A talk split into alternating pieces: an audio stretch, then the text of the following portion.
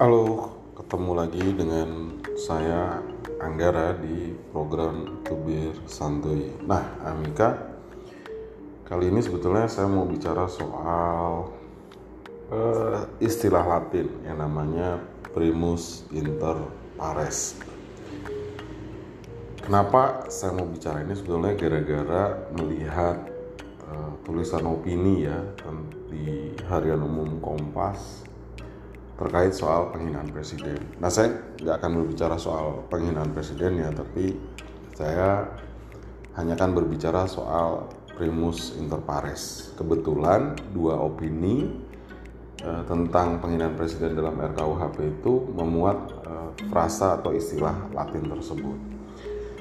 Kalau dirangkum, kira-kira kedua kolom yang ditulis oleh eh, dua orang dari tim pemerintah ini menyatakan bahwa kedudukan presiden dan wakil presiden Republik Indonesia adalah primus inter pares atau first among equal. Nah tapi sebenarnya tepat nggak sih istilah ini digunakan untuk menggambarkan kedudukan uh, presiden Republik Indonesia uh, dalam terutama dari sudut pandang konstitusi.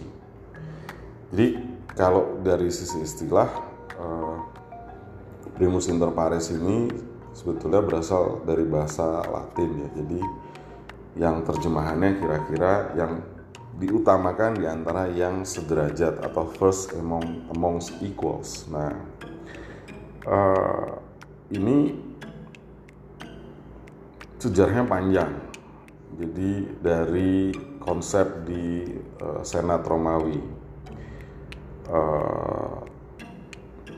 dulu ada yang namanya prinsip senatus di mana prinsip senatusnya adalah orang yang uh, sebetulnya sama kedudukannya dengan senator-senator yang lain tapi dia boleh berbicara pada saat debat.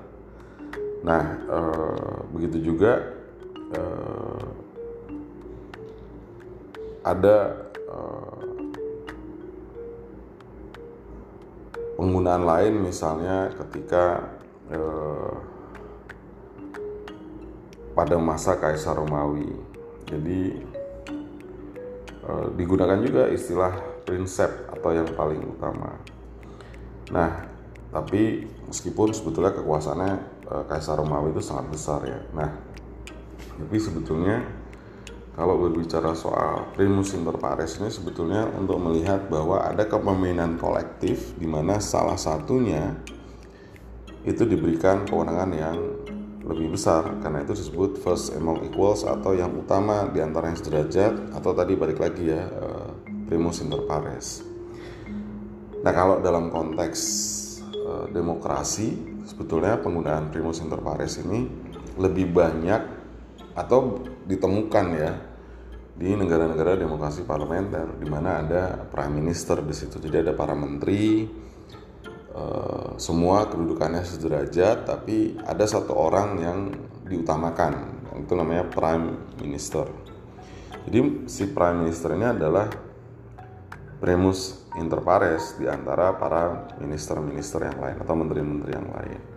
Nah, ini kita bisa ketemukan nih di Kanada, Australia, eh, Belanda mungkin. Tapi beberapa bilang bahwa kedudukan prime minister di Australia, di Kanada itu jauh lebih kuat ketimbang misalnya di Belanda. Itu uh, uh, lebih apa ya lebih lebih tinggi lah daripada sekedar primus inter pares. Nah Indonesia juga pernah mengalami uh, situasi demikian ya. Jangan lupa kita pernah punya perdana menteri di masa lalu dan itu primus inter pares di antara menteri-menteri yang lain. Jadi dia yang diutamakan di antara yang sederajat uh, jadi dalam konteks sekarang misalnya apakah betul Presiden Republik Indonesia ini dan juga Wakil Presiden Republik Indonesia ini disebut sebagai primus inter pares? Ya menurut saya enggak ya karena kalau dari sudut pandang istilah sederajat yang diutamakan di antara yang sederajat pertanyaannya Presiden Republik Indonesia dan Wakil Presiden Republik Indonesia ini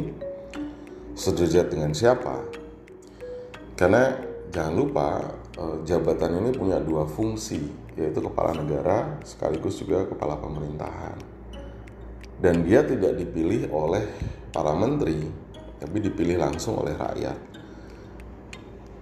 Nah karena itu dia tentu bukan primus inter pares. Dia memang pemegang kekuasaan pemerintahan tertinggi menurut Undang-Undang Dasar. Kedudukan menteri-menteri terhadap presiden adalah pembantu presiden. Agak beda dengan wakil presiden ya karena dalam Undang-Undang Dasar tentu kan dalam menjalankan kewenangannya presiden dibantu oleh uh, seorang wakil presiden.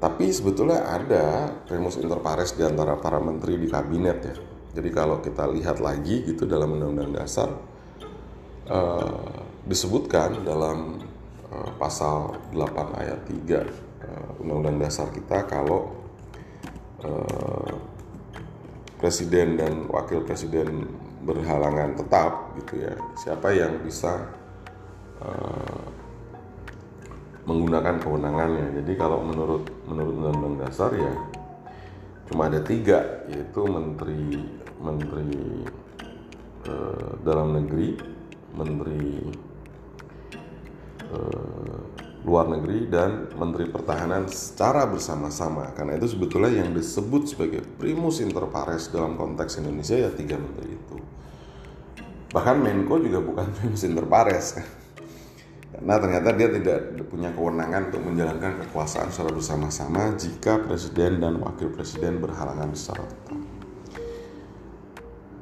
Nah, demikian penjelasan uh, soal primus inter pares. Jangan lupa kunjungi kami terus di ngertihukum.id uh, dan ikuti media sosial kami di Twitter, fanpage, uh, Instagram, LinkedIn, YouTube termasuk juga TikTok di ngerti hukum ID. Sampai ketemu lagi.